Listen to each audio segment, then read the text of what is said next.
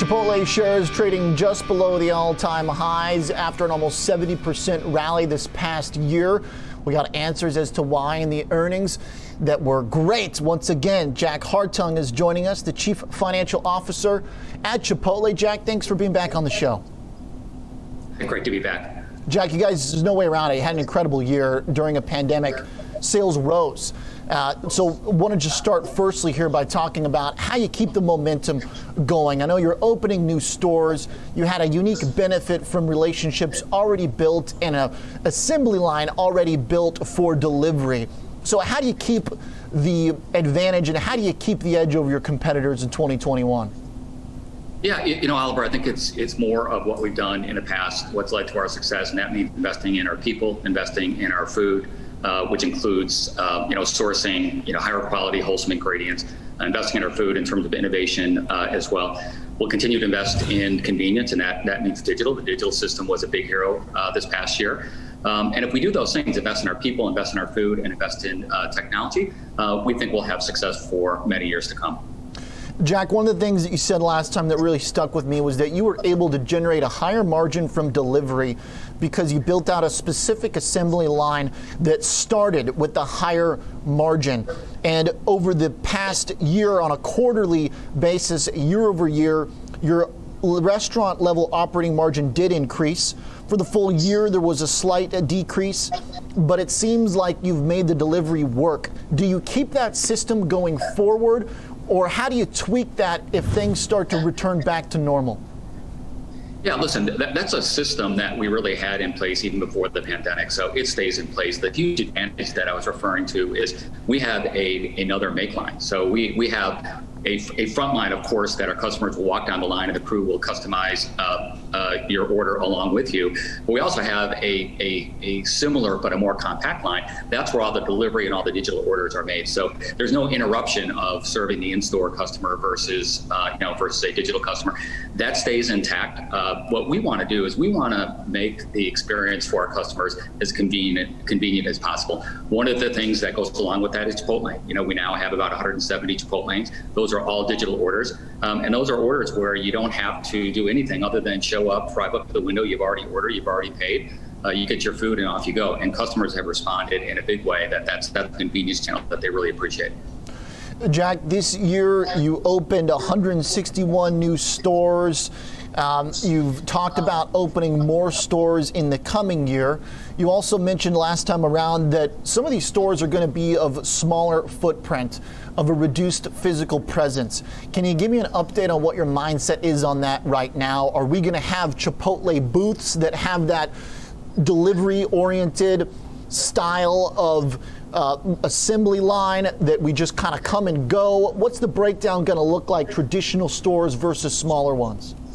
Yeah, I think you're, Oliver, mostly going to see traditional restaurants. So you're going to see the restaurant with the front line. You're going to see a restaurant with, uh, you know, with the dining room with seats. But we're going to have some. Like we opened our first digital-only restaurant. There's no dining room and no front ordering counter at all. So it's all digital and all delivery.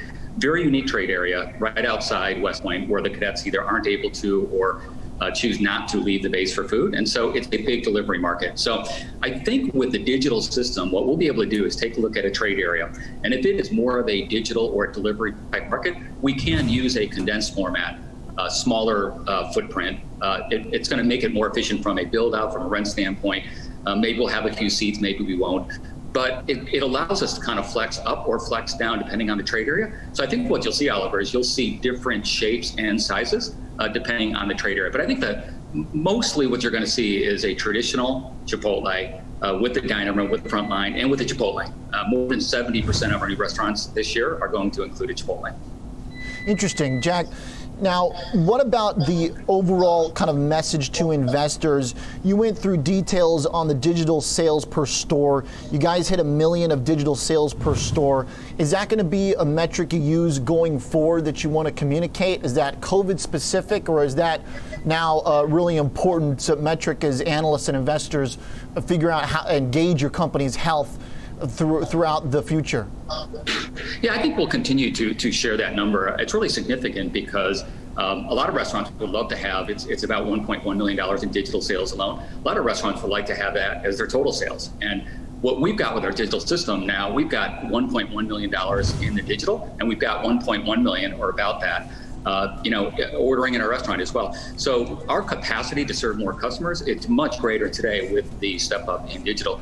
Wasn't that long ago, Oliver, probably four years ago or so, that our digital business was only 6% or so. So it was a, a really small, uh, almost a secondary part of our business. Um, you know, now that it's 50%, um, we really have capacity like we've never had before. So our, our optimism of getting back to our previous peak volumes, which were $2.5 million, and then going beyond that, uh, is very, very high right now. Let's talk about the menu, Jack. Uh, with the cauliflower rice rollout, it's here in Chicago, so it seems like it keeps expanding. You mentioned last time considering carne asada. We've spoken with analysts that are looking for quesadillas.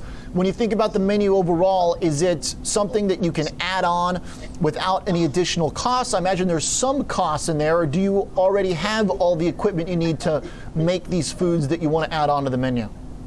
Yeah, listen, we're really uh, excited about the innovation that we've already rolled out. Uh, cauliflower rice is doing very, very well. It's it's it's very much on trend with the you know the dietary uh, wishes that our customers have today.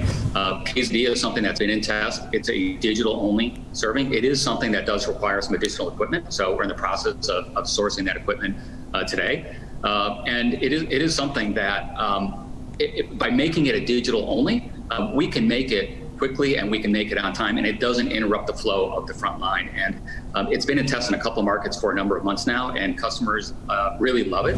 Um, and the process and uh, you know the, the, the, taste of the quesadilla is just absolutely out of this world. And it is the number one requested uh, menu item that customers wish we had on the menu. So we're very excited about that. Okay, now what about the drink side? Uh, I know that you've talked about trying to get the drink order up, as that's a place where you do lag some of the competition in terms of that hit rate where order orders include a drink. You've talked about the tractor beverage, that kind of healthy branded side of the business that you want to keep up with the beverages. What are the goals there? What should we expect from Chipotle's beverage sales or contribution to ticket in 2021? Yeah, sure. You know, beverage sales were down um, significantly during COVID. That's because so much of the business is, is off premise, and our customers tend to not get a drink or not get a drink as often um, if they're uh, ordering either through delivery or uh, order ahead and pick up. Uh, we're, uh, listen, really pleased with the partnership we have with Tractor. Unfortunately, we launched Tractor during the pandemic, so we didn't really get to see what the full potential is. But Tractor was started by a farmer who really, um, you know, had this passion to to uh, create something, uh, create drinks that match the quality of our food. Um, you know, listen, we, we serve the same kind of drinks that other restaurant companies uh, do as, as well. Um, and that never really felt great. And, and now that we've got Tractor, we now have a drink that goes really uh, from a taste standpoint, but more importantly, from a, a quality of the ingredients and the, the ethos uh, that matches our food. So um, I think drinks, once the COVID is behind us, once customers are out and about, and I believe customers are going to want to dine in restaurants. I think they're tired of, of eating at home or eating in their, their, their office or their home office. Um, I think they're going to want to come into the restaurant, and we're excited as that happens. We do think our drink instant is, is, is going to go up uh, quite a bit, especially as they discover uh, the tractor beverage. And how will you measure that, Jack? Is that just uh, uh the number of orders within? Uh, the overall kind of average, a percent of the, the tickets, or are you going to break out beverage sales? Uh, how do you want to gauge yeah, it going we, forward? Yeah, Oliver, what, what, we do internally, and you know, we have from time to time share with analysts as well. What percentage of orders come with a drink?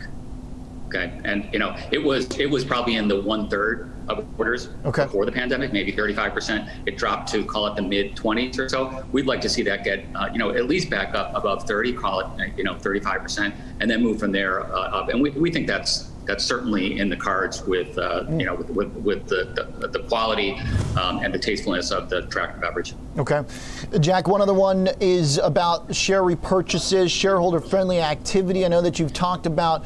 Uh, restarting some of those uh, programs based on economic conditions. What kind of economic conditions do you want to see? What type of kind of post COVID finality will cause you to say, you know what, it's time to go back and start buying up shares or uh, move the dividends or whatever it is you want to do with the extra cash flow? Yeah, listen, we, we signal that we will likely, as long as things don't get worse from here, uh, that we will likely start up our buyback program again at the end of the first quarter, early second quarter. We're talking about economic stability. It's just, you know, is, is the, uh, you know, pandemic, does it look like it's getting better or worse? Um, we know when they start closing dining rooms, you know, when they pulled back, like like what happened uh, in, in December, uh, customers don't go out as, as often. And if we feel like there's uncertainty about our sales and our financial position, we'd rather not go into a buyback. We have a very strong balance sheet. We have $1.1 billion of, of cash in the bank.